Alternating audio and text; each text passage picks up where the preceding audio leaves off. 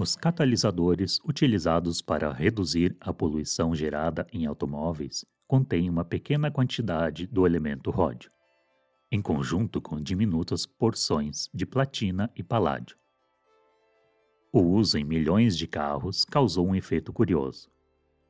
Uma pesquisa publicada em 2001 alerta para o fato de que o ródio pode ser detectado em amostras de neve em locais muito isolados na Groenlândia, em uma proporção de 40 a 120 vezes maior do que o natural.